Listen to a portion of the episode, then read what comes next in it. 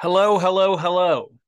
Come one, come all. Bring your merry men, your your fine, not maids, maidens. There you go. Bring your fine maidens.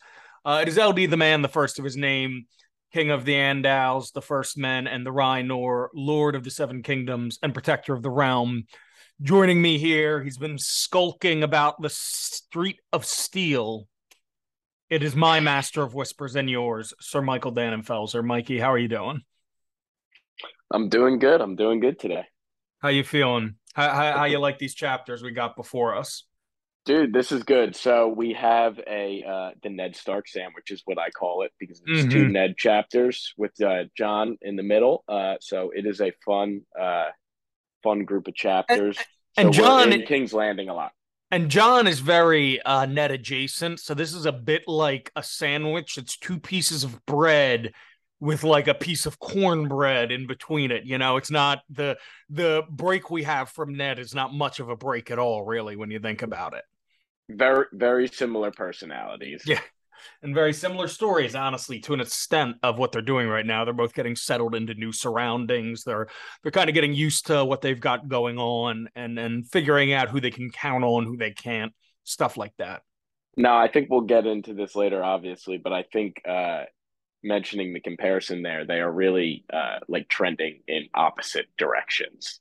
Yeah, I was thinking about that when I was thinking about like my uh prince or princess who was promised for this chapter. I was really like, you know, spoiler alert, I suppose, but um Ned isn't exactly long for for our world at this point and he's not no. exactly shining right now. So I It is really like I will get into that later, but I think it, it's like really telling some of the parts of this of like the how bad he is like in it right now. Yeah, yeah, he's like it's almost like those um you know, I, I, don't think this is problematic. I believe this is what those are called, but those Chinese finger traps that you know you, were big in the '90s and right. kids where you put both fingers in, and it's like, oh, the harder you try to pull them out, you know, your finger gets more stuck. You got to be calm and like loose with it. Ned, like we're watching Ned get kind of ensnared here, and he is not. I mean, and that's what's tough is that he is getting close to stuff I don't know. I actually have that marked down for discussion later. Well, why don't we why don't we jump into the little breakdown then? Yeah, the yeah. I was gonna say we might need to add um some kind of segment that's like the big talk or something because there is a big each each section of chapters from here on out. I kind of have something that I'm like, let's take yeah. almost. I want to break it down like coaches in the film room. You know, what, what what's our opinions on this? Well, this is like I definitely think this is like we're at a point where we start to see like what is starting to unfold definitely mm-hmm. so that is you know like you're saying the big the big thing that's going on right now mm-hmm. All right so our little summaries for this chapters uh like you said it is the ned stark sandwich it's ned five Jon Snow four and then uh, Ned six. So we have uh, Ned Stark attends a, or uh, sorry, Ned Stark questions Grand Maester Pycelle and uh, gets closer to finding out leads about Jon Arryn. Uh, Jon Snow is getting along better at the wall, but a new recruit kind of throws things into disarray. And Ned Stark has a meeting of the small council before he follows a lead on the death of Jon Arryn that takes him to the Street of Steel. So, speaking of the small council, let's pull up our chairs now. Let's let's con- or uh, not conclude. Let's let's begin our own small council and take a look at these chapters. So uh, we start with Ned Five. And uh, Ned Five, he's he's kind of having a discussion with Grand Maester. But before we kind of get into the Grand Maester of it all, there's something I wanted to bring our attention to. Um, this chapter begin, you know, King's Landing. It's beginning to get very hot. It's the summer. It's actually the end of the summer, so I think they even make a comment about how the end of the summer. It's kind of always when it's the hottest in Westeros. There's this line here that said there was no denying the heat. Ned could feel the silk tunic clinging to his chest.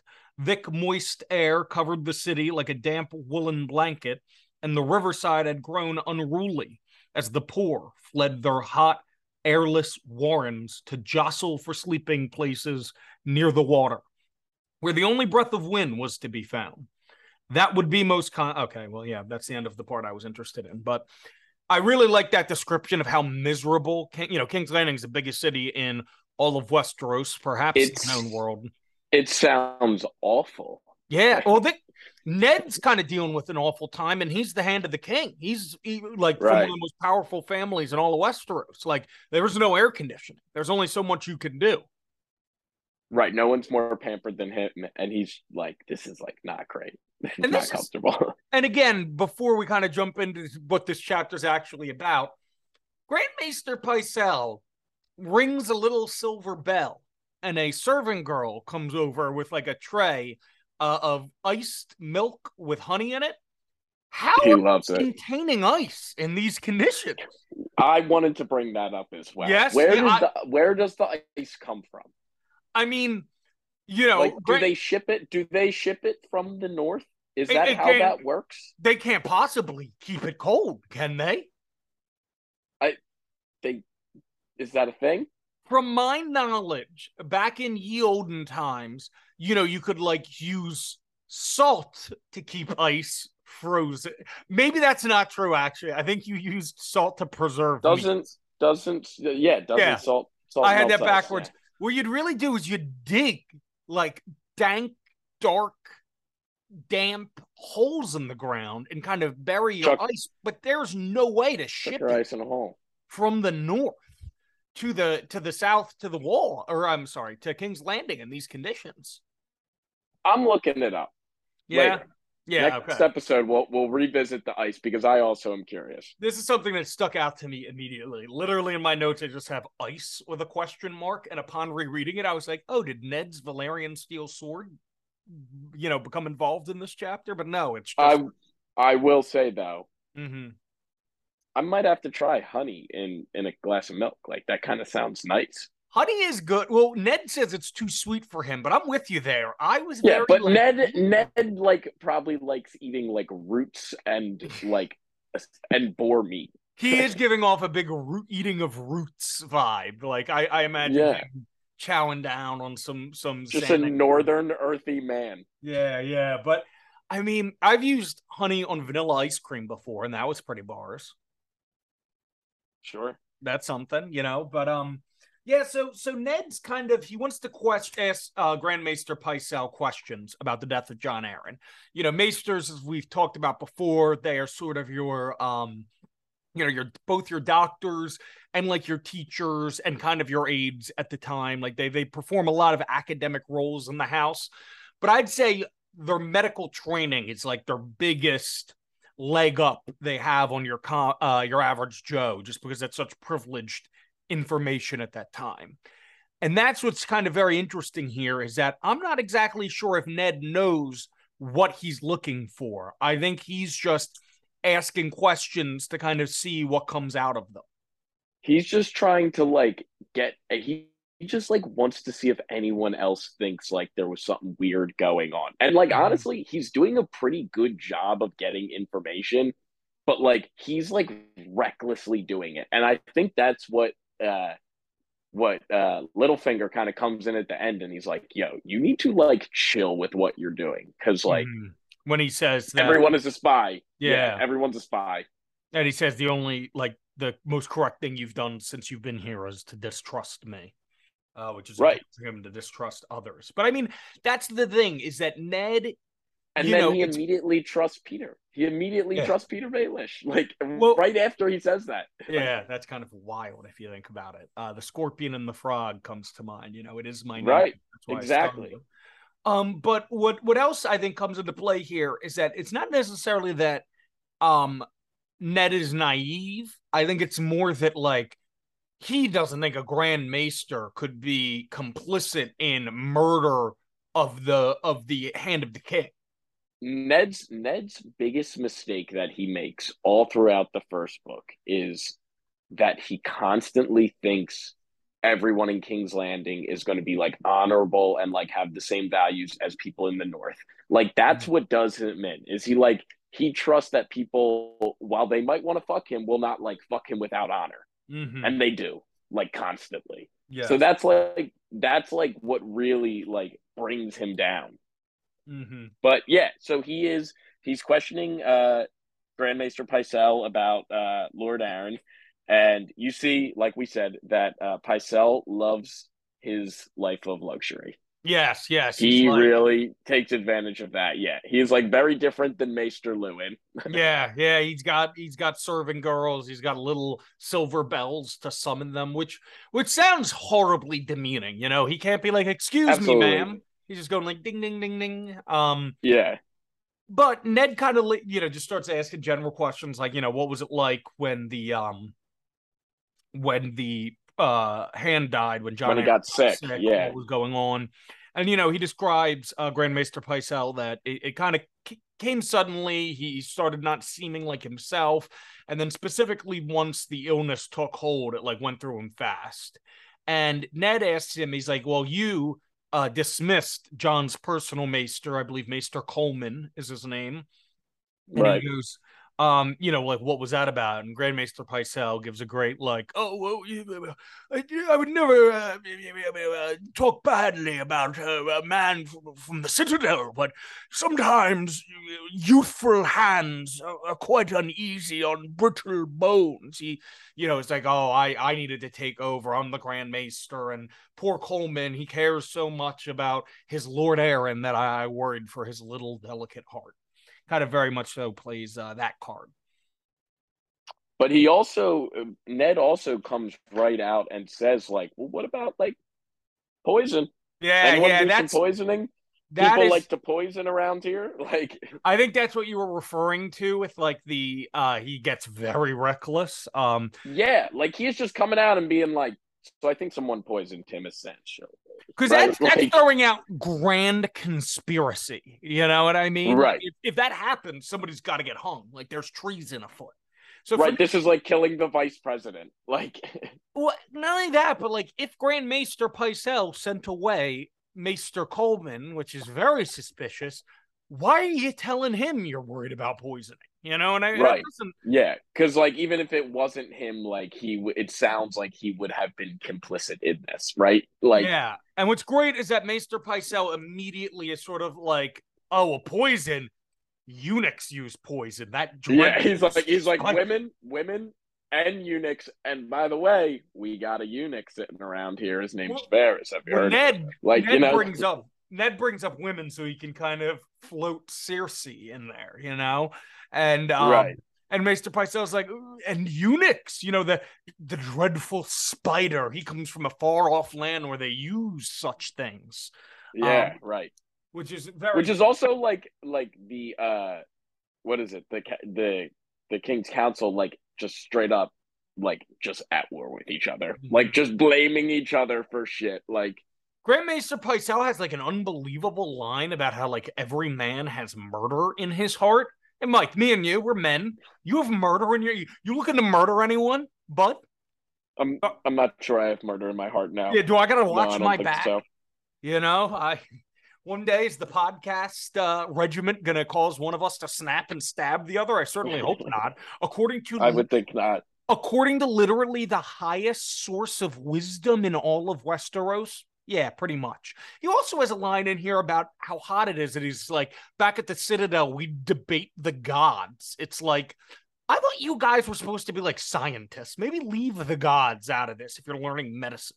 You know, this I am into the Citadel. We need more Citadel content like in the book series. I would kind of like a Citadel like spin-off show. You know, a lot of a lot of confusion, masquerading, whatnot. I just don't know. That could be kind of cool. I don't know what era you'd put it in. Um, but yeah, so so he kind of shrugs off the idea of women. He points out that how grief-stricken um, Lord Arryn's uh, widowed now uh, Lysa Arryn is, and also Ned kind of mentions that um, Lysa Arryn unfortunately brought the entire household, like the guard, the the Maester Coleman that was mentioned, all of them back to the Eyrie with her. Uh, so Ned can't question any of them.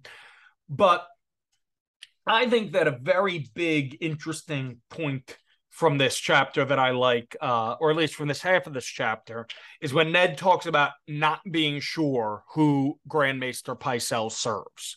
Because in theory, Grand Maester Pycelle is supposed to be the most unbiased individual of all. He's supposed to be sworn to the Citadel. The Citadel is similar to the Night's Watch in some ways. Like Grand Maester Pycelle is supposed to be sworn to the common good. But as you pointed out, Mike, clearly he's used to and basking in a life of luxury and and of you know, li- living it up in that sense. And he he's got to be clearly somebody's agent, and we know whose agent he is. And and Tyrion Lannister figures it out for himself next book during his stint as Hand of the King.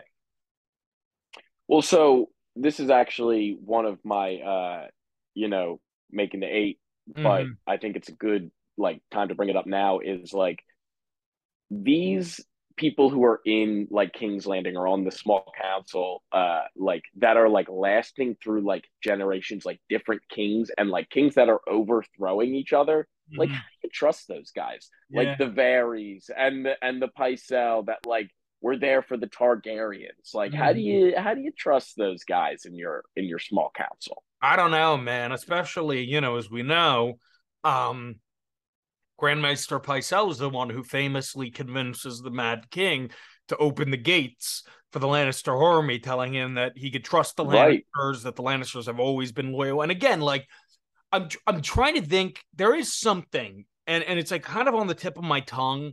There is something in like politics or like in the Catholic Church that like I guess it's almost supposed to be like the Fed. I believe the Fed, the federal, you know, uh, the people who run like the economy, all that stuff. I'm not, I'm not a Fed uh, expert, but I believe they're like supposed to be like very, you know, unbiasedly like selected by this board so that there's not really like a Republican or Democrat of it all. Like Grandmaster Pycelle is supposed to be very sworn to like the good of the realm first and foremost.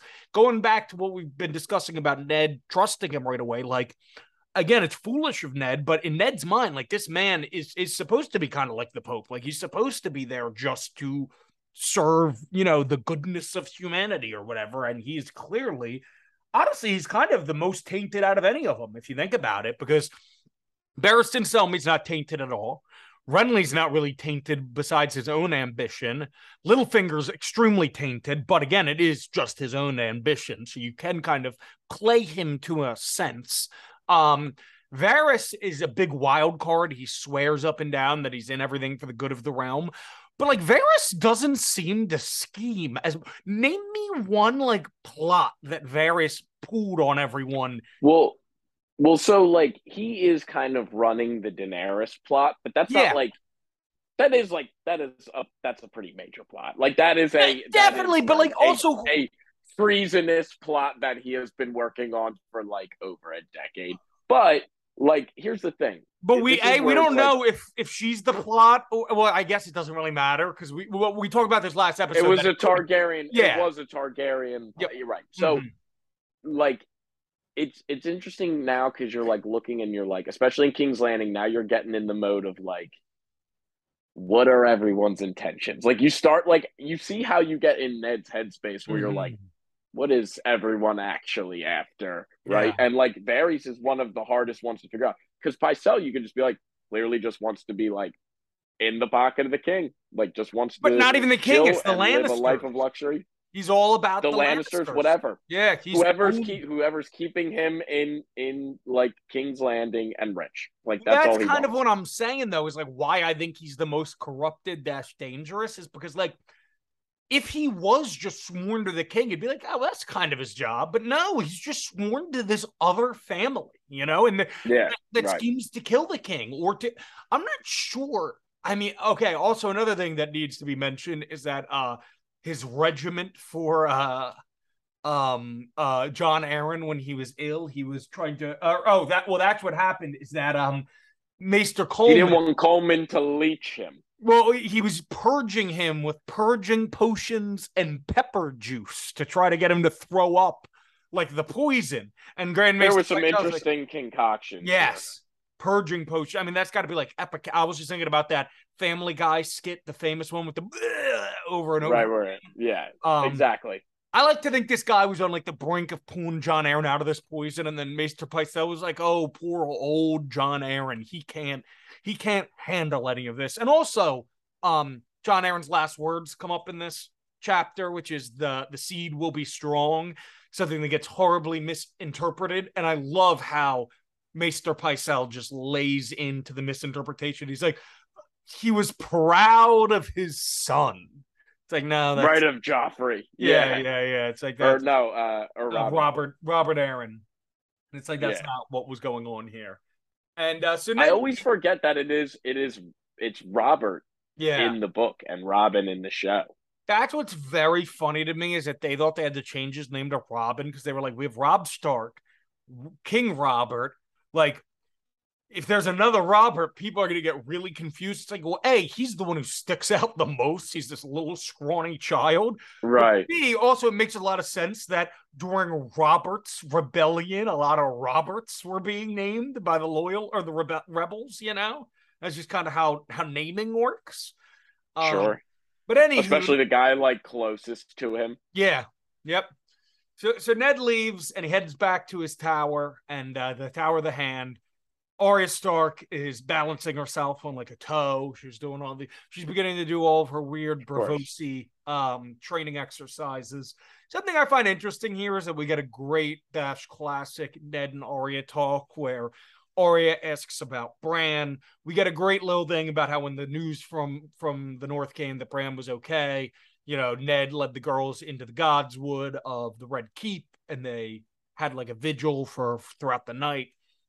Very religious, superstitious bunch, um, cultural. I don't know what what, what you want to call it, but he, they have a great talk where it's you know the typical Arya's like, well, what will Bran do now? And Ned's like, maybe he'll serve on the King's Council. Council. He throws out maybe he'll sail around the world, which I don't think is really a possibility for a, a crippled boy in this age. Seems like a weird thing for a crippled boy to do. like his body's just gonna be flopping around this ship, you know. I, I He's don't not know. to be able to help. Well, yeah, because then well, that's what I'm saying. Like this then Arya's like, well, can I do those things? Oh, he also was like, maybe he'll convert to being in the faith of the Seven and then become the High Septon. Seems unlikely. That's a lot, you know. That's like me Seems right. unlikely, and also like doesn't seem like uh, like what he wanted to do. Hey, Like- that's what I'm saying. That'd be like me just saying right now on this podcast, like, well, I could become prime minister of Japan one day. It's like, why? I Sure. suppose that's true, but like, is it really? Um, and Arya, you know, she has her classic, like, well, can I do those things? And he's like, no, you'll you'll marry. I he says marry a king, which I always think is a bit of a mistype because like there's really one king Yeah, and his sister's betrothed to him. But uh, and he's like, and you can birth sons who will get to do those things, which is a real bad sell job from Ned. Or like, right. doesn't that sound like fun? Arya's like, you know, that's not me. He doesn't. He doesn't quite get it. Yeah, no, no, no. He's like, listen here, you can't do any of those things, but you can have sons that'll be able to. Doesn't that sound Yeah. fun? And she's like, no. Um, childbirth, isn't that great? Um, Ned goes goes up to his Solars in his private uh, quarters, and Littlefinger comes and visits him. And I think this is like a great, important um, part. And I think this is also uh, something that you can really only do in the books compared to the show. Is that Littlefinger lays out, you know, I believe it's four kind of sus not suspects, but people that are still loyal to Jon Arryn or were involved with Jon Arryn or were close to Jon Arryn that were left behind and are in King's Landing. Uh, there was a former like pot boy, which means that he was in charge of emptying the chamber pot, which sucks.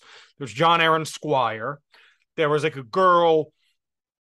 There was a girl who was married to um there was a girl in his household who like stayed behind to marry somebody. Then there was somebody else who got kicked out for for stealing. And Ned's like, all right, this is great. I'm gonna go question them. This is when Littlefinger he kind of pulls Ned aside. You do a little schooling, and he points out to the yard. Another like crate cartoony like like Yeah. cool guy thing that he does. Like I he like- is totally on this shtick and it's working for him, but it is a little ridiculous. And he's just like, you see this guy over here, spy. Points to another guy, and like you can just see it just Yeah. like panning over in your like, head. see that guy like, sharpening another- his sword. Yeah, yeah. And he at the at the exact moment he says that, like looks up, right? And it's Mhm. just like Yeah. it- he's just like other spy. This one's Varys, that one's Cersei's, and he's like, and I got a brothel full of spies. Like, And- he's and I think like, by Ned's the like, way, "Oh." I also have spies. hmm And he's like, you know, and, and honestly, this is good advice from Littlefinger. Granted, he's like basically like you need to send somebody in your steed who then, um, you know, can can do questioning because he's like basically, look, like there's not enough men spies at, at, Varys or Cersei's disposal to like follow everyone that comes and goes from you 24 7 they're going to have people watching the door to see if you leave and if you leave they're going to follow you. That's how it's going to go. So he summons jory Right. Cassel his most like loyal man his right hand man the, the robin to his batman.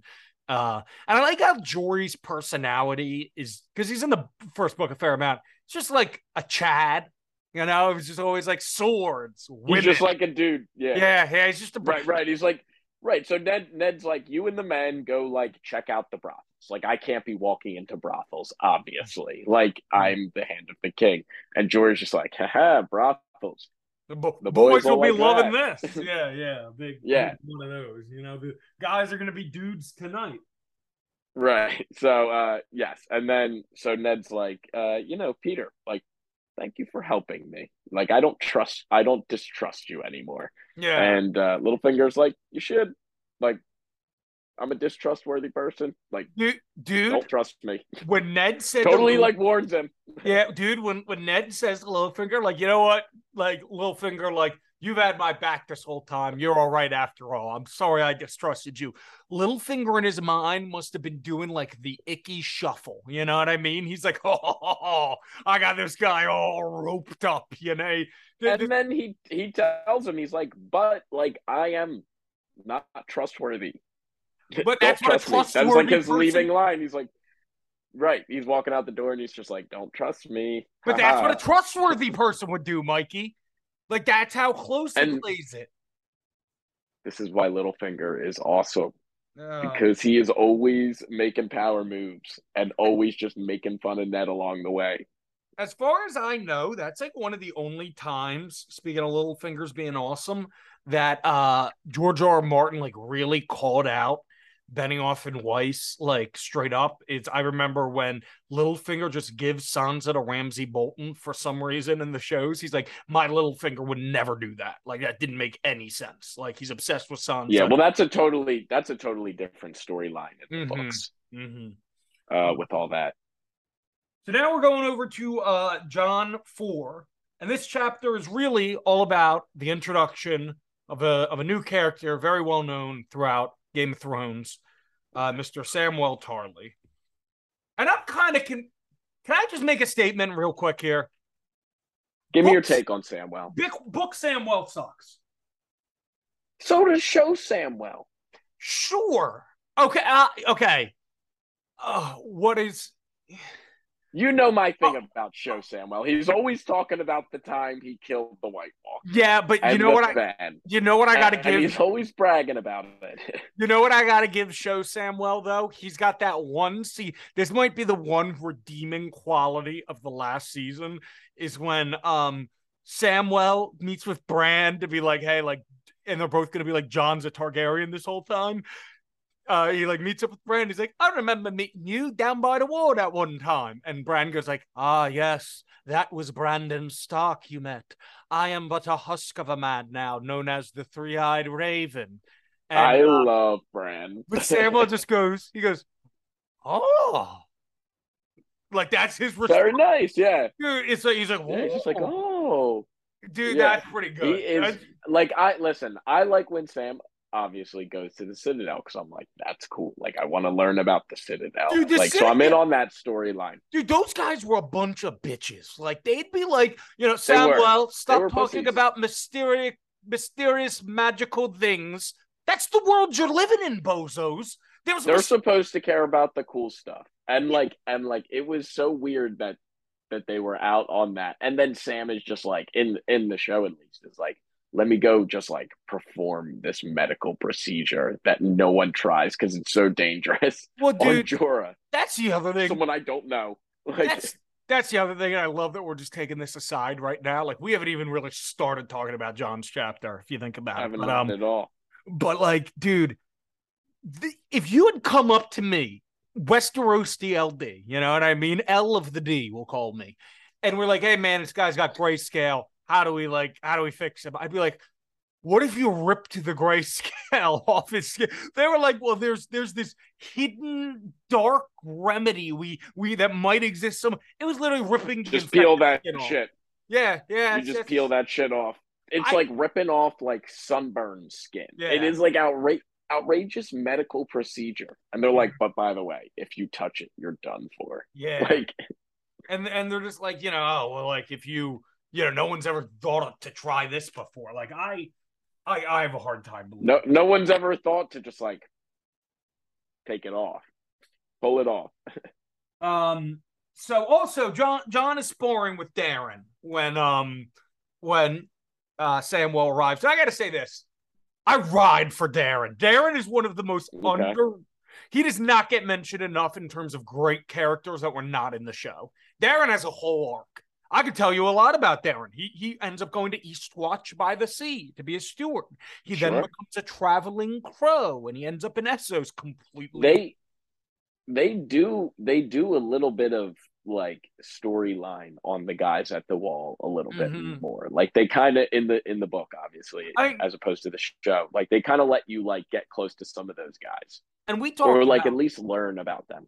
And we talked about a Citadel show. Um, a wall show, which might be what the Jon Snow prequel right. series is. A wall show would be great. I want to see the guys at the wall. I want an episode. Like, you know how everybody gets mad when a TV show has like one episode out of the season that has nothing to do with the rest of the season?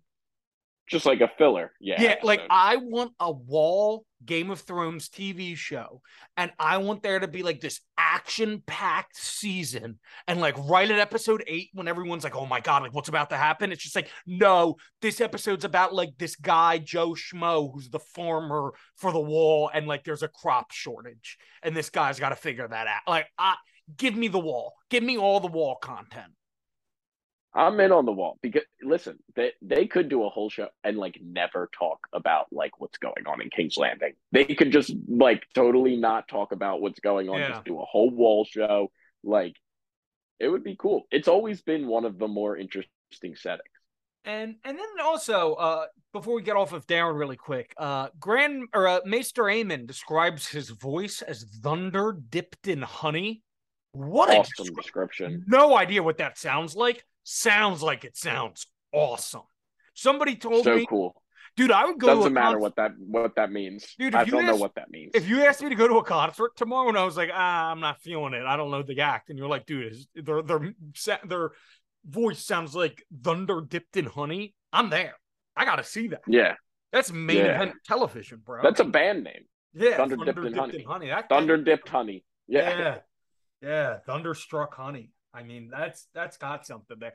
Maester Aemon, he's got some ideas. Um, but Sam shows up and he's just really fat and he's like horribly whiny. And like they, are like, what is what is that? Like, what is that thing? Yeah, coming yeah, they, up because he is they, like round.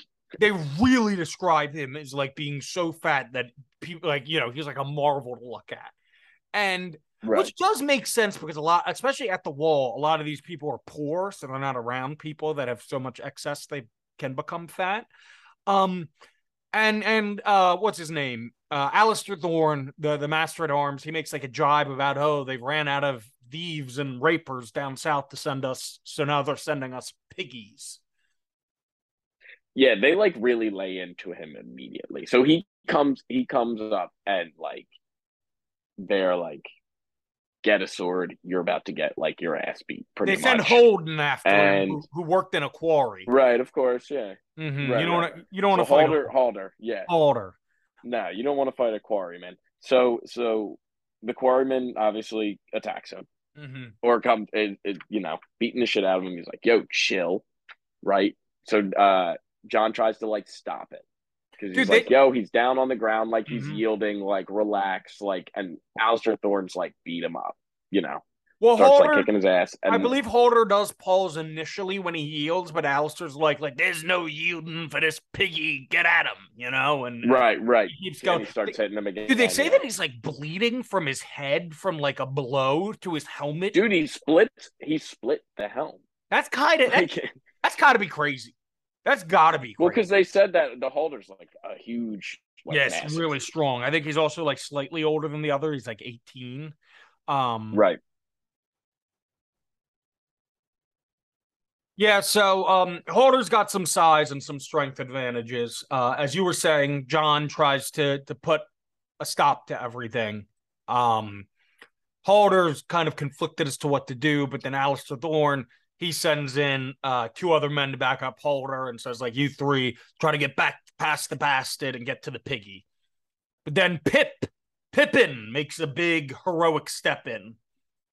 Pip, Pip and uh, and Grenn come over, both of them, right? Mm-hmm. And so, uh, so these are like guys that did not fuck with Jon at all, and then Jon became friends with them, and now like they are kind of you're kind of seeing the camaraderie build at the wall a little bit.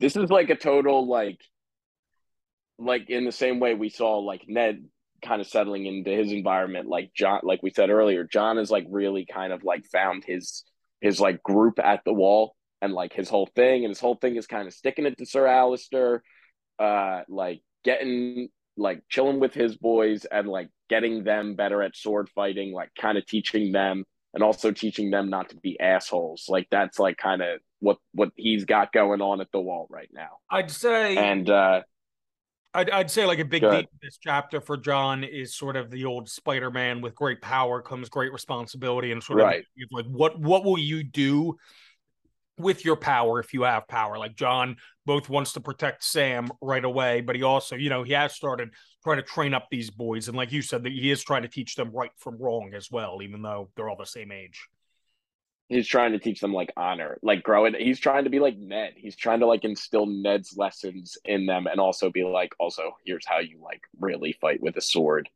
Now, and, I will uh, say this though. Sir Alistair's not wrong. Like Sam, and this is something that really bothers sure. in the more detailed books, is like Sam doesn't train, like like doesn't get better. He somehow doesn't lose any weight, but like he doesn't show any small like like he's supposed to be smart, but he's almost so much of a coward that he's an idiot. You know, like you, you no. I agree with that. Like that's my whole thing with him. With people like, well, like he's not the fighter guy. He's just like supposed to be like the smart like sidekick, and I'm like, but he doesn't like do smart things. He like accidentally figured out that dragon glass kills White Walkers. He was which brave is like there. really he deserves some credit a useful a useful piece of information and also he was brave there. That is like the one thing he did and he never lets anyone forget about it. Um but like you know, he doesn't regularly make like good plans. Like that is not like his role ever. Mm-hmm. He's just like always like needs to be protected and then goes to the Citadel and just does one ridiculous medical procedure and then dips. Like that is his whole time at the Citadel. I think that um well, that's the thing is, you know, we were talking about this during the Tyrion, uh, Tyrion's last chapter at the wall. It's like the wall needs, you know, like smart people too. It doesn't just need fighters, but like right. Tyrion wouldn't just give up and die uh, uh, like Sam does. Like Sam does not try to better his life. He does not try to better his station. He doesn't try to do anything. He just sits there and takes it. You know. Well, and you know, so I guess this is like way, way looking ahead, but like it kind of made me think like that the timing of like Sam going to the Citadel never could work with like the Game of Thrones time span because like there needs to be like a five year jump, mm-hmm. like where he is at the Citadel. Well, that was to, the like, plan. Really Did you know sense. that? I didn't know. I guess it technically could still happen in the books. Like the books are like a totally different like but that's like that was uh, what George wanted to do in the books originally was like a five year time jump, and then he was just like, I can't. Like too much will happen. I don't know. He just started making so much happen. He's like, we're in the we're in the middle of too many different like kind mm. of time critical things. I think he was worried about how that would affect the older characters like Cersei and whatnot, rather than just the kids. You know. Although Cersei's right, like that makes sense. So like that's a line in the show. It's like, you know, oh Cersei, you can still have kids and uh, you know, that's something that definitely kind of reverberates more in the books is that she should still be having heirs now that Robert's dead. Right. And and that's like we've talked about that before, but like the aging up of characters in the show is like mm-hmm. very prominent. Um, like storyline wise too. So Pip Grenn and Jon defend Sam. They say that Jon rings one of the guy's helmets like a bell. That has like how does that not kill somebody? I literally imagine. It seems like everyone must have always been concussed. Yeah, dude. How are these people not going to take a nap and never waking up? You know, right? Like, it's brutal. Oh my goodness. But you know, after the fight, Pip and Grenn have a very uh you know, coming of age story introduction to each other or with each other to Sam, where they're like, "This ugly mug's Grenn," like, "Oh, you're the ugly one, stupid. You're stupid, ugly." Uh, back and forth. And Sam just starts talking about how he's a coward, which like shocks the others as if he just came out. He basically Crazy. came out of the coward closet to them. Like they were startled. Crazy introduction. Like, hey, like I'll make a good first impression. I suck. Like Well, not only that, but Grenn literally is like, we best steer away from him before people think his cowardice will rub off on us. Craven. He's Craven. I love oh, yeah. They're really well. That's the other thing. It's like Jon in this book, you know, he tries to like take him outside. Like, like we get a little bit of a time jump because um we hear about how like you know Jon's like life at the wall, how he loves to go out and hunt uh, when he has that duty. But you know sometimes he's like working guard duty, sometimes he's working in the um forge, sometimes he's doing you know the stables, like other jobs. But Sam's not really doing any better and he tries to show Sam like like he tries to take him outside to have like a good, you know, to give him like a little bit of a talk. And he literally says, thinking like kind of like what Tyrion did for me, you know, he's, he's trying to like pep talk him up.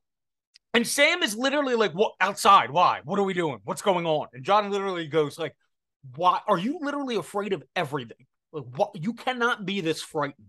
And it's true. Like that's what I'm getting at. It's not just that Sam you know, isn't good at fighting. Like it literally says that it takes him a week sitting next to everyone to talk for the first time. So I I yes. And this is the only time I will defend Sam because you know I'm not a Sam guy. But like he is like he is thrust in, uh, in the same respects that like all these guys are at the wall for mostly shitty reasons besides Jon. like Sam's is pretty fucking bad. Like he had a really pampered childhood and like that's probably the reason he is the way he is. But like, like his dad was like, "You're going to the wall and renouncing your claim to everything, or I'm going to kill you." Mike, you actually want to pretty up, awful. Do you want to pull up the if you have your book in front of you the description of Sam's childhood and read it for us because that is absolutely oh hold on that's absolutely hold up let me find it one of my favorite I'll I'll talk until you're ready it's one it of my, is, it is like unreasonably sad not even that. I'm talking more of how ridiculous. It keeps talking about how he loves to. It's crazy. like, listen, I'm not a misogynist. He doesn't seem like he could dance. I have a nephew. Uh, you know, I got him a uh pasta uh Play-Doh pl- pasta set one one year for Christmas because you know sometimes uh little boys want a little uh easy bake oven as well. I'm not saying any of that. They're like talking about how Sam's childhood was just him eating raspberry gooseberry tarts and and dancing and it. singing and like plucking about. Go ahead. I got it. So it's on page 225, uh, paragraph at the bottom. Whatever pr- uh, pride his lord father might have felt at Samwell's birth vanished as the boy grew up plump, soft, and awkward. Oh, boy. Sam loved to listen to music and make his own songs, to wear soft velvets, to play in the castle kitchen besides the cook's, drinking in rich smells as he snitched lemon cakes and blueberry tarts. His passions were books and kittens and dancing clumsy as he was. but he grew ill at the sight of blood and wept to see even a chicken slaughtered. A dozen masters at arms came and went at Hornhill, trying to turn Samwell into a knight his father wanted. The boy was cursed and caned, slapped and starved. One man had his sleep had him sleep in chainmail to make him more martial. Another dressed him in his mother's clothing and paraded him through the bailey to shame him into valor. he only grew fatter and more frightened until Lord Randyll's uh, disappointment turned to anger and then to loathing. That is crazy. Well, dude, like that's what I'm saying. It's like, listen, like a man in that day and age had to like be able to kill a chicken to feed himself, you know? Like Samwell's got to do something. They had a warlock from Qarth come in and slaughter an aurochs and then made him sleep in its blood or bathe in its blood, but it didn't make him brave. It's not What an absurd childhood. Yeah. And this, you know, like that is crazy. So you you gotta you gotta feel for Sam a little bit because that is like an out that like it goes from very like lighthearted, like you said, like the Grenn and Pip, just like, hey, this look at this fat head over here, and then immediately it's just like paragraph of insanely sad childhood story. But you know, Jon, the long and the short of it is, is that Jon introduces, you know, gets gets Sam introduced to everyone and gets them comfortable and all that, and then you know, they're all kind of like, hey, like, let's not attack Sam anymore when Sir Alliser wants us to. And they all agree, except for one of them who's like, oh, I'm going to cut me off a ration of bacon from the piggy, oink, oink, until they scare him during the night, uh, kind of boot camp style with Ghost in his bed. That's not. That was doing... also ridiculous. Yeah, but, but that's not doing Sam any favors. You know what I'm no. saying? Like Sam, like, you're like you're like when the older sister comes onto like the schoolyard and tells the bully not to mess with her younger brother. Like well, not only that, it's just gonna make him look worse. If he's gonna not even about making him work look worse, it's gonna make him actually worse. How's this guy ever gonna like when they range north of the wall? Even Grenn and Pip are like Sam, like you're holding us back, and it's because he never yeah. trained. He never learned. Dude, it's literally because he doesn't get less fat. And like we're not here to fat shame Sam. But like No. It's you a can little be fat tough. and fight. Robert Baratheon. He dude wanted them to get the breastplate stretcher. He wanted to fight. Right, right. To, so get the breastplate stretcher. I feel like classic. I feel like this episode has been filled with our most nonsense, like throughout our we, we've been running. Oh yeah, rabbit holes. Um, hold on, let me check my my little notesies here for this Jon uh, chapter. I feel like I had something else at um. Oh, that was gr- oh. So I had this. You know, they talk about how all the guys have to go around doing different chores to like see where you end up. Dude, I would have just been awful at whatever I didn't want to do. Like the slopping the stables. I don't want to be a stable boy, obviously. I would have been like, oh, slopping the stables. I can't figure that one out. Like I would have been I feel like I feel like knowing knowing the uh, hierarchy at the wall, they would be like, Well, you're gonna fucking do this until you get it right. No. You're gonna you're gonna if you suck at it, you're gonna keep like shoveling horse shit until you do it at a competent level. Mm. That's what I really wrote down as my issue with Samwell is that he doesn't have any ambition. He doesn't want. He doesn't try. He's like only willing to like read books. He's like only if you guys let me read books, I'll do that job. Like mm-hmm. he is like kind of like a little bit prissy. Like he kind of expects a little bit stuff too, just because like of the family he was raised in. And you know, um, Darren, who we mentioned earlier, honey dipped uh, thunder voice, he has like this story about like this uh, Lord's daughter sleeping with him and getting caught. So she said that he raped uh, her to like preserve her honor, um, which you know something they really had to worry about in in such a society. And it's like that's what some of these guys are there for. You know what I mean? Like like they, that that was his choice was to get castrated or to go to the wall was this singing guy. Now, you know, you just gotta gotta make the best of it. And I just don't think that uh Sam was willing to. I think he would have just died if Jon. It, it's almost going against Darwinism, you know, survival of the fittest. Like, it's like it's like uh, keeping a wild animal alive uh, on your own. What happens when you move? Jon, if Jon died on the on the next ranging, Sam would be toast. Yeah, they really do baby him a little bit too much, eh, which is weird because like they like especially Jon is like constantly like you got to toughen up, and then he just like babies him. Yeah, uh, but the but the chapter does end after you know when they when they have ghosts scare the the I think it's like Raff or the Rappling or something into um being nice to Sam and not fighting him too hard the next day. Jon goes to bed and he's like, These are my brothers now. Like Benjen was right. I hope I get to tell him that one day. Right. Which he doesn't. No. Um he might. So he might. When Benjen so saved him from, from from getting frozen in that lake. So that's the end of uh the Jon chapter, and then we're back to Ned in King's Landing. So this um, chapter starts with a small council meeting.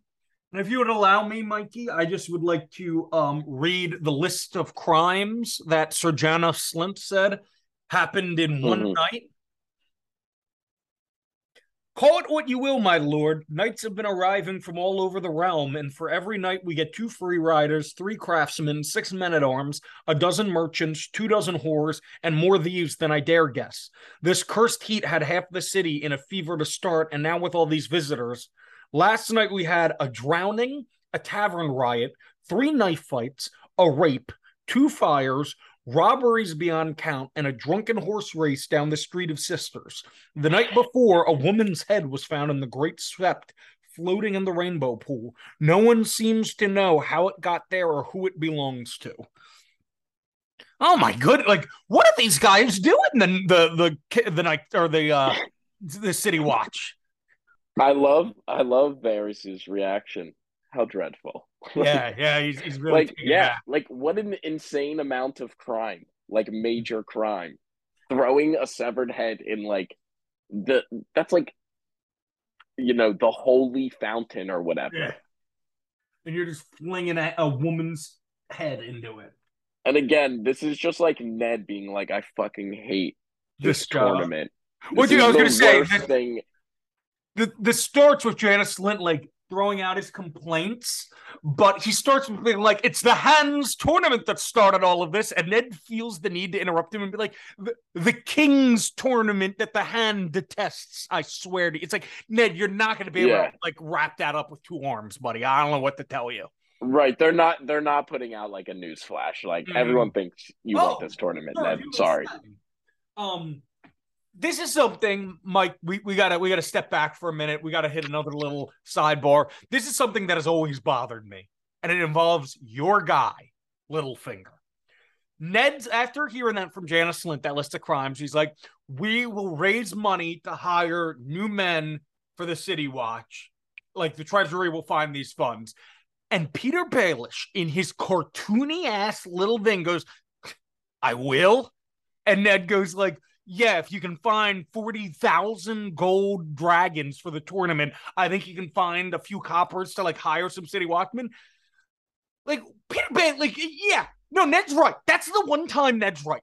Petyr Baelish said, I, I will. That's your boss talking to you, Pete. And he just said we need more soldiers for the tournament. And it is so far the only more guards for the tournament. So far, it is the only reasonable request I have heard at a small council, and Petey Baelish is sitting there going, "I will."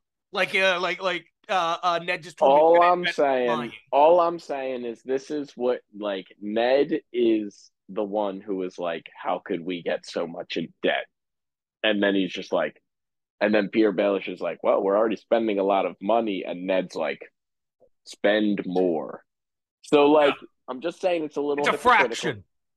It's a fraction. I'm just not saying it's hypocritical.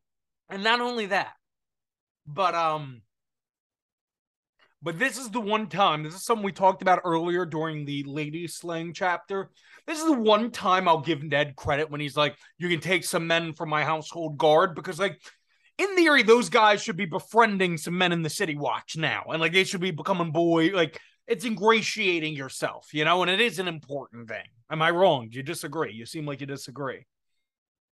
I'm I'm just saying like because we've talked about this also. It's like this is like another one of those like get it good like honorable thing to do, Ned. But mm-hmm. like you have so few allies down here, and you're just like take twenty good swords from my household guard. Like let me just weaken my small amount of like protection in the city that is full of enemies, and I'm like just learned there's spies everywhere. Oh God.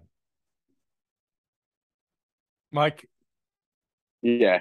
Oh, keep talking. Sorry, you said city, and my thing heard Siri, and then uh, my laptop oh. like popped up. So uh, I'm playing recording, but go ahead.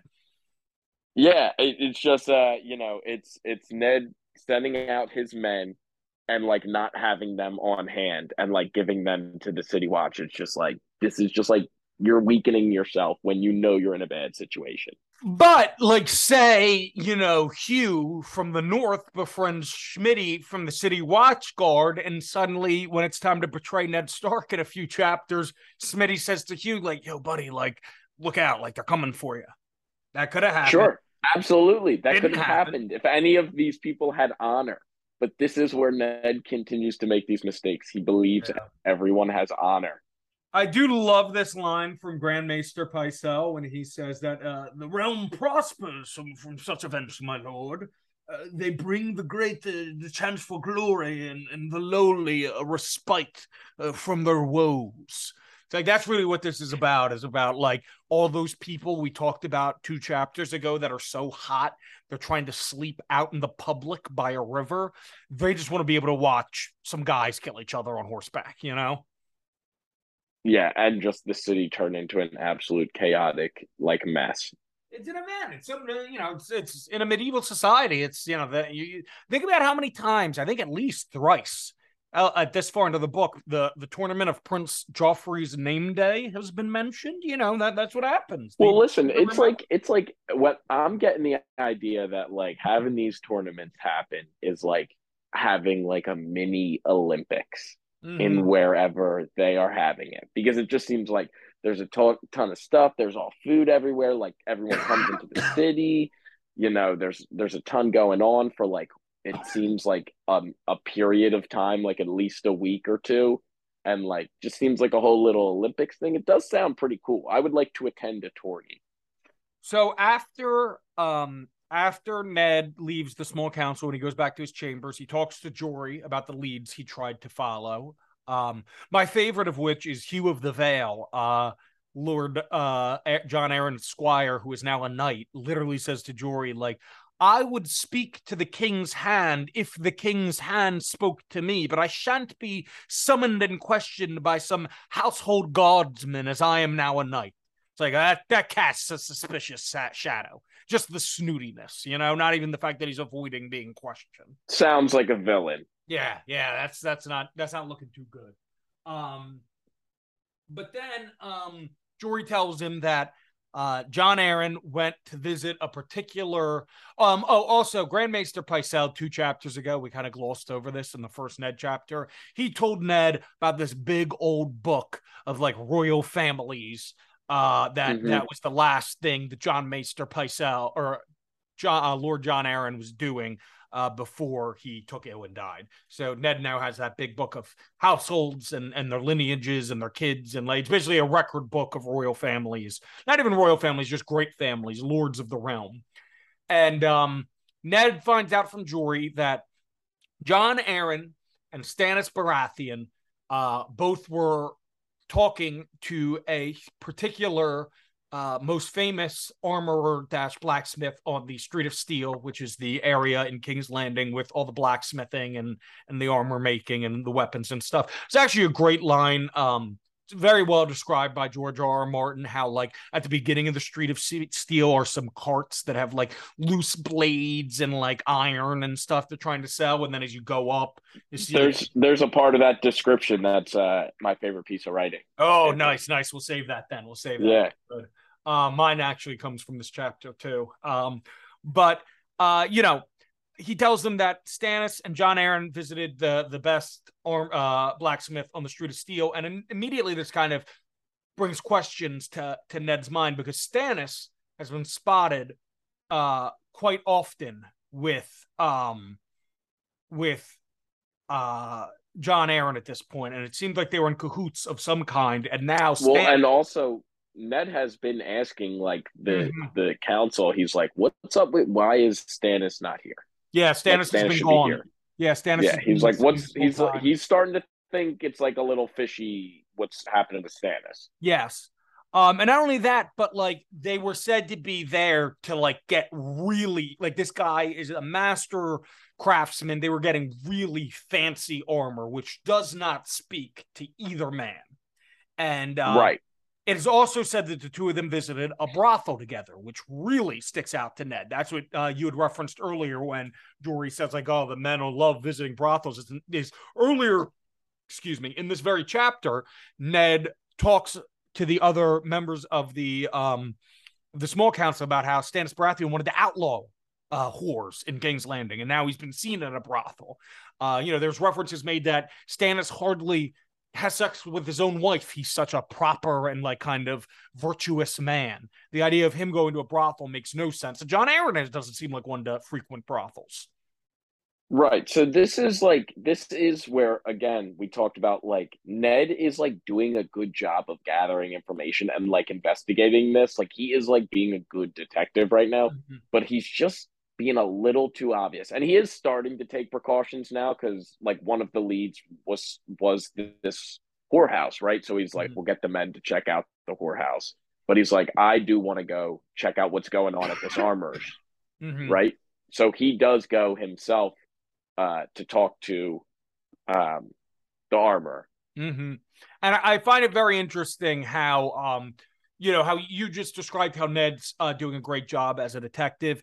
I think George does a great job of writing like a mini mystery throughout this medievally timed family drama. You know, like like there are good like like the clues add up and how the clues stand out to Ned makes sense and it's something that the reader uh, themselves could kind of piece together as well. Uh, another right. This is a fun little like mini mini like side mm-hmm. quest mm-hmm. thing that he's got going on. It's like figure this out, and we're like, oh, we can kind of figure that out at the same time. Like we and, have information. And something else that's important to note here is that uh, Renly Baratheon recently uh, brought Ned a locket of Margaery Tyrell and asked Ned if she looked like Lyanna Stark, which Ned disagreed with. And that's just a fun bit of oh, is that part of your eight? No, I was just gonna say I I found that interesting. Like I'm like, what am I supposed to be taking from that? Like so that, that's like they they brought it like it was like kind of out of nowhere. That's a bit of foreshadowing of uh, or not even foreshadow, it's kind of machinations getting the gears in motion for the next book in the sense that Renly you know, so far we've, you know, Renly has mostly joked. Uh, he had the very sitcom uh, introduction with Barristan Selmy. You know, he's been at the council meetings, kind of barbing with Littlefinger a little bit, but it's kind of to show that every, you know, as we kind of have said a lot with Ned Stark in these chapters, you know, no, you can't trust anyone in King's Landing because everyone has ambition. No one's in it just for honor. And Renly clearly has his own plans too. His plans are to marry uh, Robert Baratheon to Lyanna uh, or to Margaery Tyrell. That's why he was hoping that it looked like Ned's sister, who Robert was famously in love with, because that is his lover, Loras Tyrell's sister. Puts him all of a sudden as as the big guy pulling the strings instead of Tywin and Cersei Lannister. You know the Tyrells are like an interesting family. I do like how they kind of like that's like the little hint to later, like, oh, this yeah. is like a name. This like matters, this name. So like it's uh it is cool when they get introduced. Mm-hmm. I like their storyline. So Ned But goes- uh yes. Right. So Ned's Ned's going down there and he's gonna do this one himself. He's talking to the armor. Was Jory with him? Or did he send Jory out to the whorehouse? Was he alone when he did this? I thought I'm pretty sure somebody's with him. Let me look it up really quick. Somebody's with him, I thought. Yeah. Um but I'm not sure who it is. It might honestly just be Ned and like some of his guys. I do love that the armor or the blacksmith's name is Tobho Moat. That just sounds like a great cool name. Yeah. Cool name. Um, so, man... okay, yeah. So he yeah, so he goes in and he starts talking to uh to our armor here, uh Moat Mm-hmm.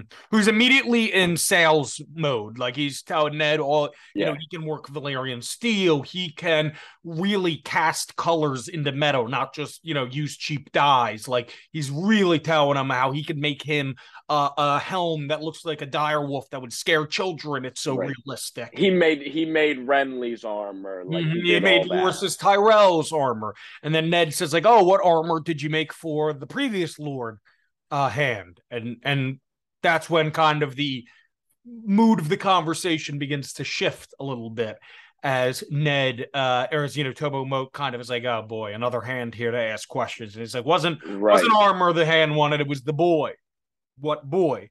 Ned point or uh, he introduces him to a boy who isn't exactly used to being around uh you know propers he kind of is a little uncouth he you know he ned says oh that's a great helmet you've got there. I'd love to buy it from you because normally you know it's the honor of a century for an apprentice blacksmith. And Gen- gendry as we will find out the boy's name is like no can't have it. It's my it's my helmet. Right. So and and so this is where we get into like again the um like the lineage and the descriptions of like appearance of these families and how important that is because like that is what ned goes off of and like immediately looks at this dude and it's like it's like a 16 year old kid right? But he's like huge he's like all muscled up he's like you coarse know, dark hair very thick yeah, thick. black thick black hair. They do like a ton of description on the hair. They're like you know mm-hmm. kind of a beard on like a square jaw. Uh you know they are like they're just like describing him like so in depth on like certain they're like you know dark eyes and it's just like Robert Baratheon's bastard. And that is like what Ned goes on and like his whole like theory and like everything he's figuring out which is correct. He figures out like based off of like that like assumption that like his appearance he's just like looks like Robert. Wait, and he's so, like that is everything. So let's get into this now because this is what I was referencing earlier. Here's my issue. I don't think Ned put anything together at this point. Like, I think Ned left this and was just like, huh, like that's something. He knew that, that that's Robert's bastard, but he by no means is like, oh, I don't think it's not until later that he figures out that and it's by something that one of his children says that he overhears that he puts two and two together at this point he's like huh robert's got a bastard that that jon arryn visited Jon Arryn had a book listing facts about all the royal families and their children ah. Mm. no he doesn't he doesn't know what's going on with like Joffrey and like Cersei and Jaime. Like he doesn't know that yet. What he does know is that like this is a bastard of yeah. Robert and like there's a reason there's a reason that like Jon Arryn was looking into it. So he's like trying to figure out why Jon Arryn like was interested in Robert's bastards. But dude, shouldn't you take one look at this beef as you said, George R. R. Martin gets very descriptive. I'm sure the ladies reading at home got a, got a real nice treat for the talking about how ripped and j- this stud of a man that Gendry is. And there's just Joffrey, just Tom. Right. Come on. Well, that is that is when they start to like kind of be like, well, what's what is going on here? Like, you know, like they're supposed to be black of hair. Mm-hmm. I was always disappointed too because Ned famously is like you know says to says to um says to old uh um Gendry's like if or no he says to Tobho Moat actually. He goes there ever comes a day where a boy would rather wield a sword than make one. Like you send him to me. I always thought that was gonna I what I remember when I turned off that episode watching it for the first time I was like Gendry's gonna be a soldier one day but could not have been more wrong that right. that never happened. Nope. nope. Um, not really. Yeah, yeah. I just I don't know. I think old Nettie. So think... right. So Ned comes out of this and like basically like we said, like what he learns is like that's Robert's bastard. Uh, and for some reason, Jon Arryn was looking into it with Stannis. Mm-hmm. So, like, what's going on there? But he's like on the precipice of like figuring out what's going on. Like he's doing a pretty good job. But dude, also to jump into the future a little bit, this is where I get so confused. I don't think the Lannisters, the Lannisters didn't kill Jon Arryn though. It was Lysa Arryn for some reason.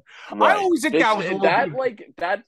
It seemed like that was the wrong decision to make. That was like, a little overcomplicating things.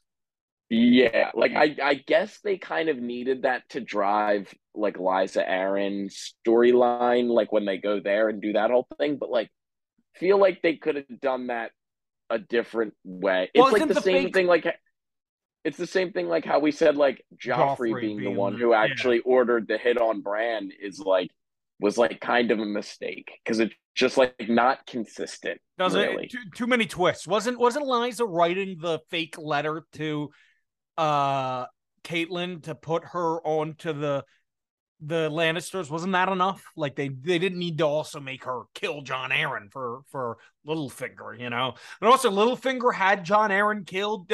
Like basically Littlefinger played the longest, biggest game possible to kill Ned and try to marry Catelyn. Apparently, Catelyn. That was the whole it of it all. It was a bit confusing what his master plan is and i think it again is different in the books. Like his, like the the moves he are, is making is like different in the books yeah. than it is in where the show got to because obviously it got ahead. So um he's another one where like intentions you're like not a hundred percent sure especially at this point in the book you're like very unsure what his intentions are so let's call the uh, small council to a close here and let's jump into our categories, our segments for the show. We'll start with our MVP of these chapters, the prince or princess who was promised. Mike, would you like to give us yours first? Um, you know, this is a this is this is one I think is deserving.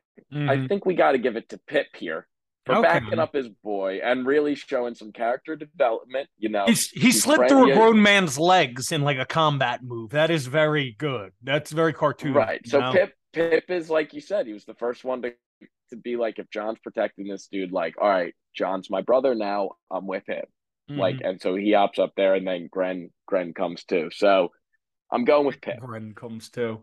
Um, I am going with your man Littlefinger as my prince who was promised for these chapters because Littlefinger, uh, it's like I said earlier when Ned's like, I can trust you, Littlefinger. Like, like Ned's Ned is a fish and he just chomped down on the worm on the end of that hook. You know what I mean? Oh yeah.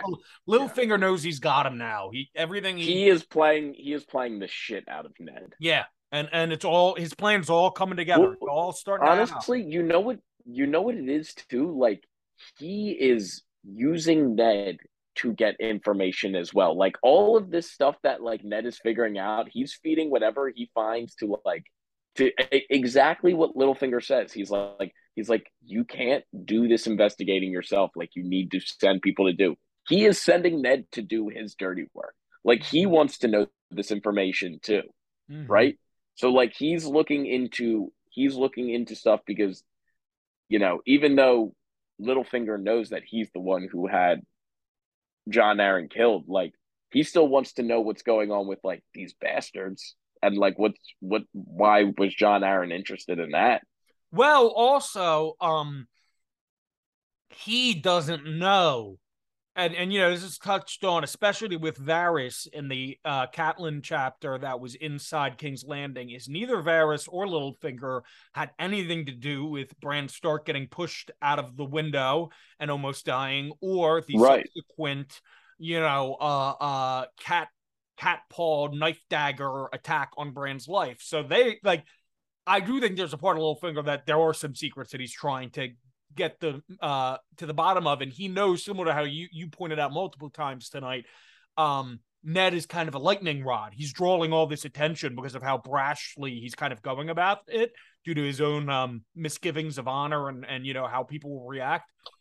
I think Littlefinger kind of knows like, oh, well, like I can just follow Ned and you know, I'm never gonna take the heat because Ned is. So I I can see where what's been going on. Like this is just a free information and, gather for him. Right, and Ned trusts him now, so Ned's mm-hmm. just telling him everything he figures out, pretty yep. much, you know. Yep. And Littlefinger's just like, well, this is perfect. I have leads. I don't want to investigate them myself. Let me send Ned off, and mm-hmm. if he gets caught, it's on him.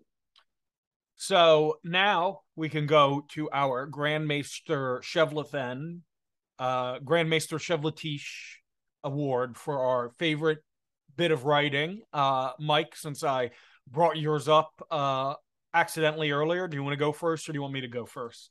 Sure, I'll go first. So it's on page 234 in the hardcover book. And so, like we said, uh, we're talking about the Street of Steel. And I think this really ties in with uh, what we were talking about in the beginning of the chapter, too, with just like all the craziness that's coming into uh, King's Landing and all like the, like, kind of like it seems very festival like. There's a lot going on. Mm-hmm. So, uh, second paragraph down the Street of Steel began at the market square beside the river gate, as it was named on the maps, or the mud gate, as it was commonly called. A mummer on stilts was striding through the throngs like some great insect, while, uh, with a horde of barefoot children trailing behind him, hooting. Elsewhere, two ragged boys, no older than Bran, were dueling with sticks, to the loud encouragement of some of the furious and, and the furious curses of others. An old woman ended the contest by leaning out her window and emptying a bucket of slops on the head of the combatants. In the shadow of the wall, the farmers stood by their wagons, bellowing out apples, the best apples, cheap at twice the price, and blood melons sweet as honey. So they're just, you know, it's it's a real nice uh, description of like what this like busy like like uh you know like merchant like strip in in in this city is especially with like a bunch of people coming in for the tourney the tournament. It's just like it's like a wild setting.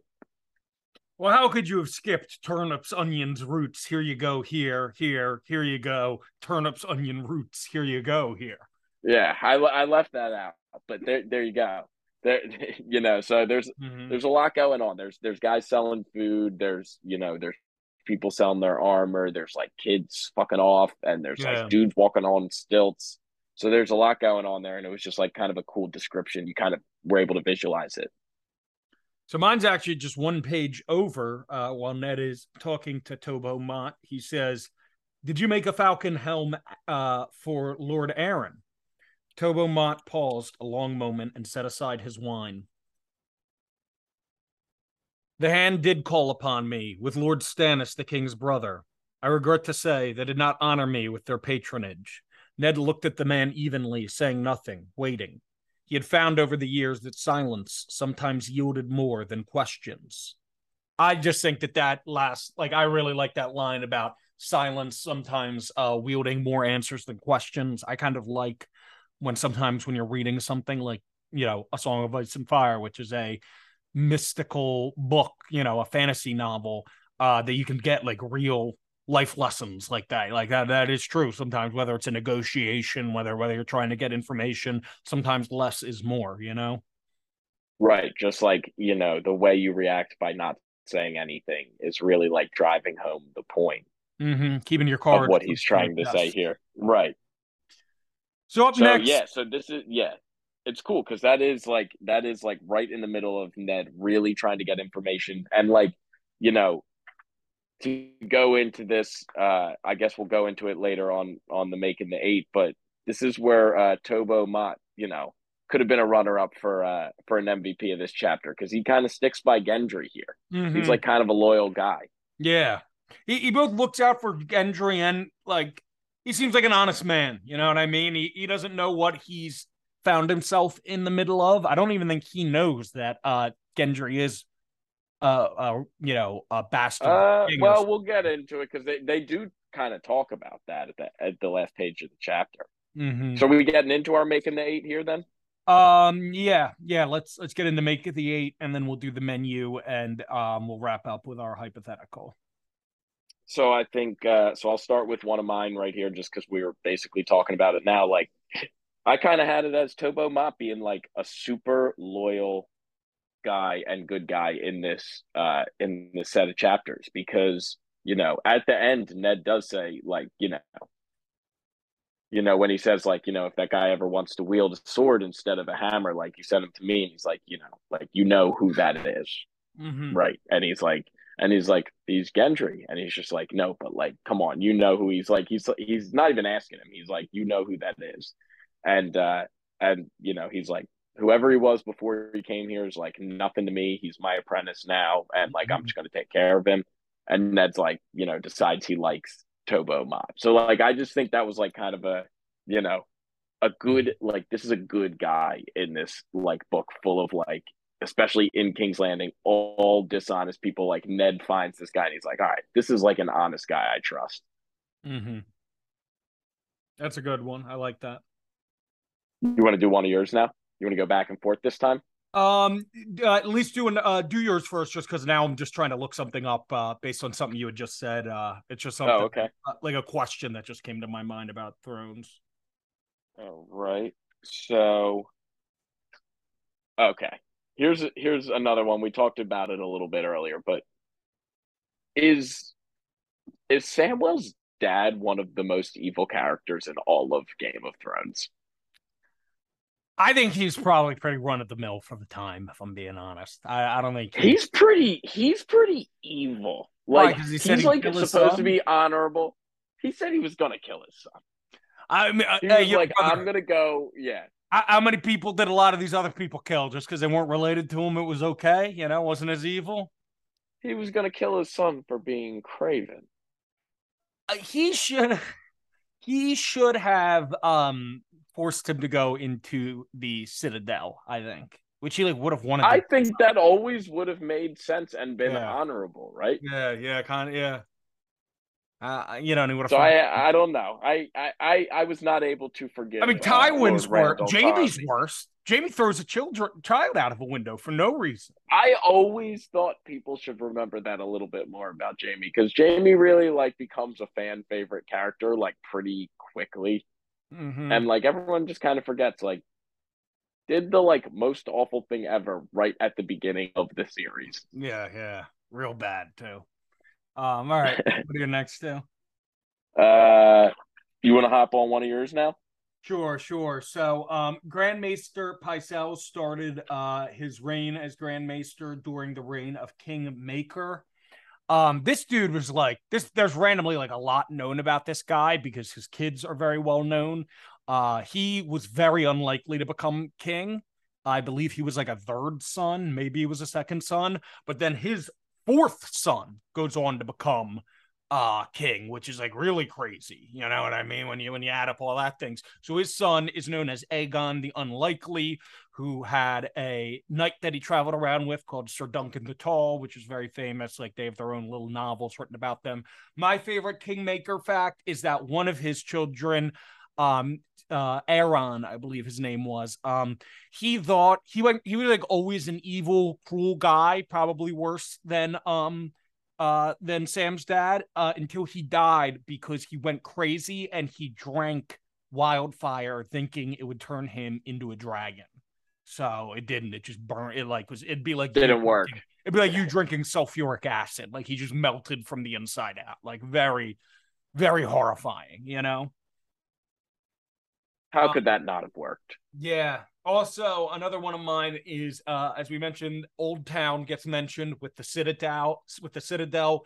Old Town is awesome. Old Town is like the New Orleans of uh Game of Thrones of Westeros in terms of its um like location. Like it's at the very south of the reach, beautiful weather. It's like right on the sea with like a river going through it. So it's like a big bustling port, great weather, great food.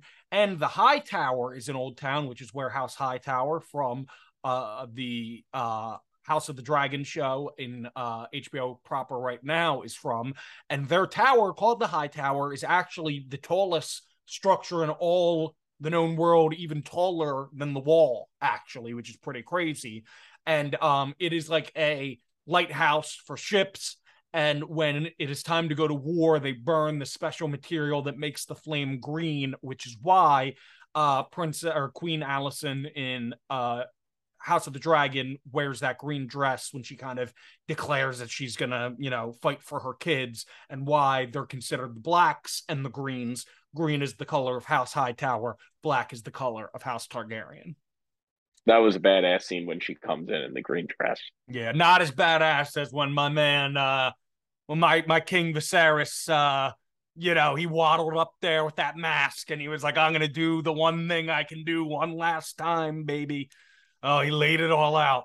He laid it all out. He completely, he like just falls apart during that whole like season. Show. That was like yeah. such a crazy Very demise for a character. I, yeah. I really have problems with Alicent defenders. I'll acknowledge that. There's a lot of people that act like Alicent didn't, or or the Hightower defenders too. I really think Otto Hightower is the biggest cause of the Dance of Dragons, but Alicent is a close number two, I think, in my opinion. Oh yeah, I they're all very like it's again, it's just everyone just like scheming for power. Mm-hmm.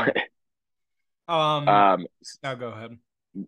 Yeah, so you did two years, so I'll do another. So um I think, and we mentioned this earlier, this is like a good contrast of like things going downhill for Ned and uphill for Jon. Like you're seeing Jon kind of like hit his stride in, uh, you know, at the wall in Castle Black.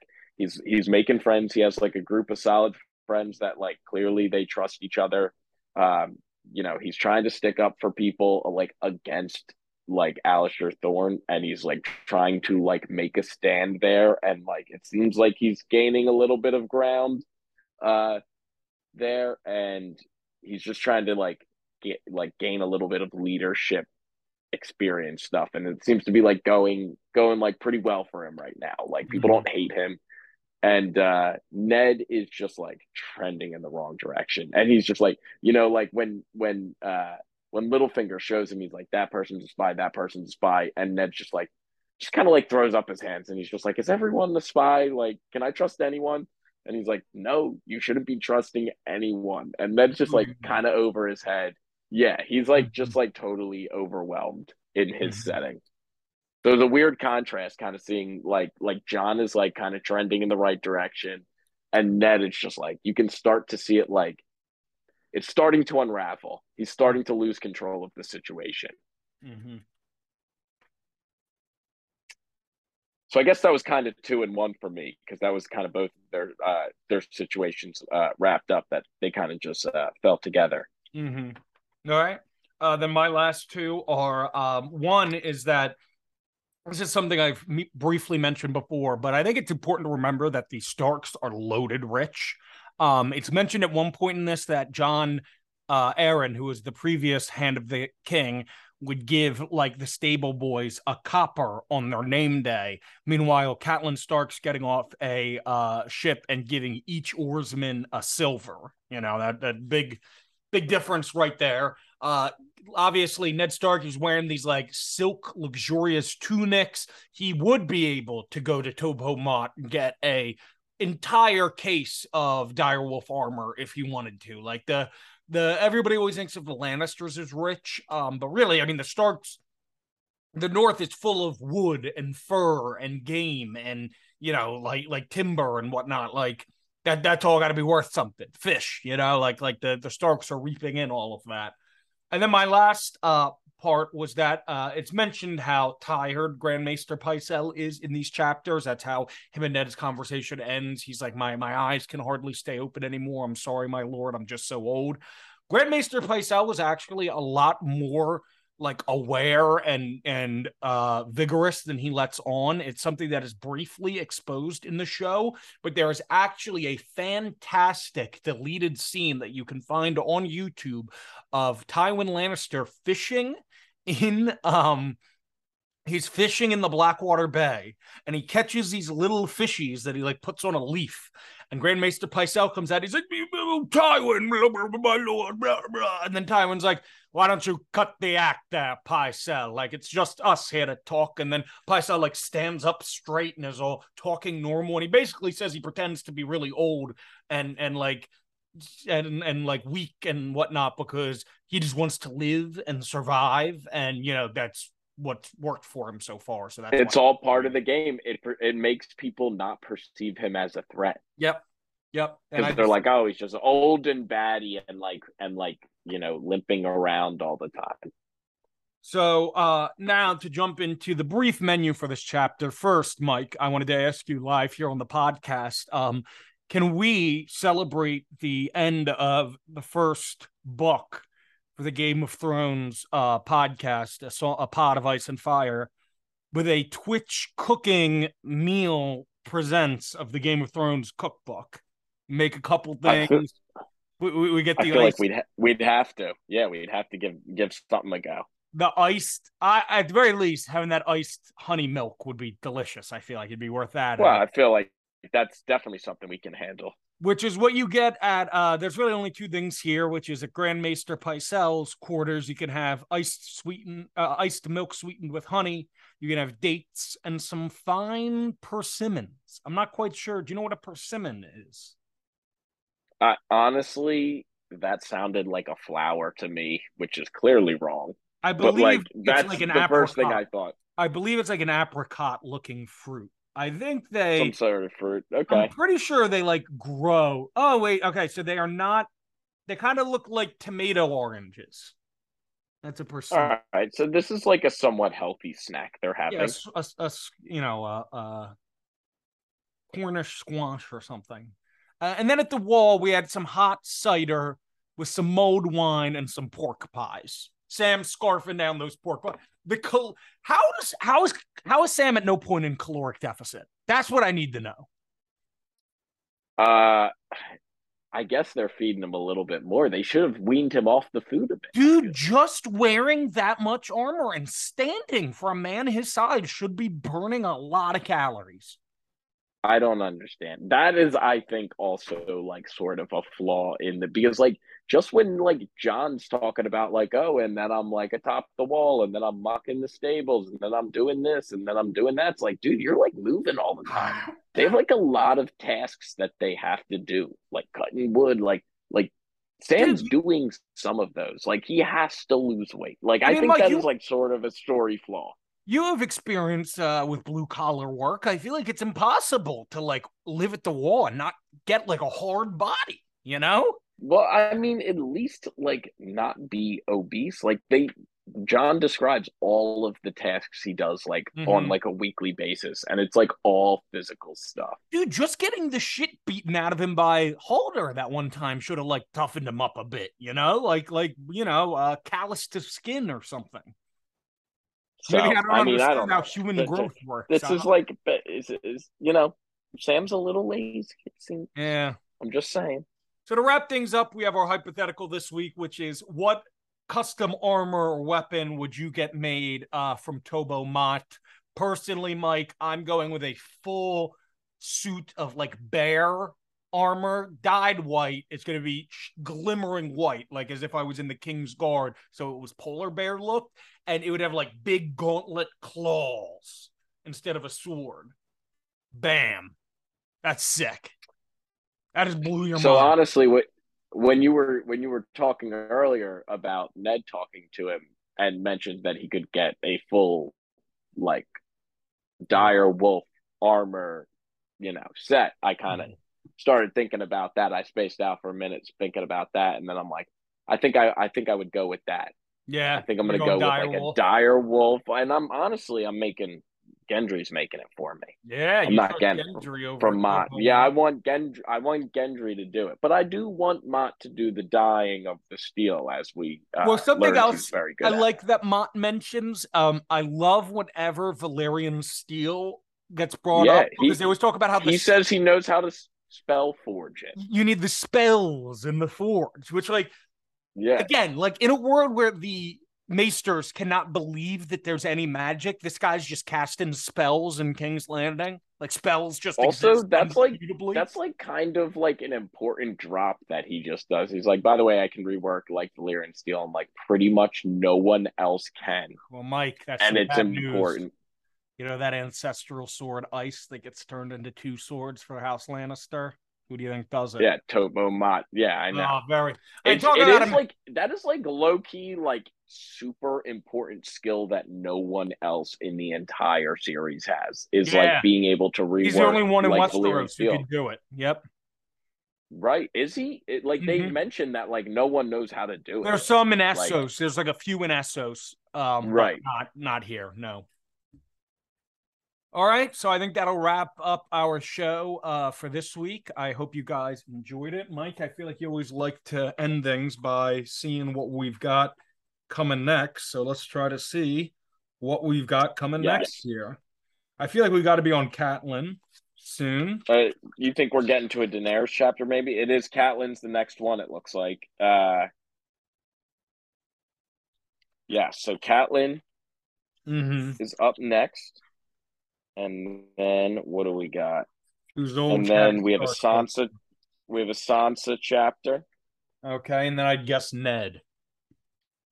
And another Ned chapter. Yep. Ned's getting a lot of burn right now. He's starting to hit like his like main like he's really getting into it. A lot of burn now because there's you know uh candles only burn for so long, unfortunately. Small right. Thank you for joining us. RIP Ned Stark. Uh, this was a great episode. So we'll see you guys again next week. All right.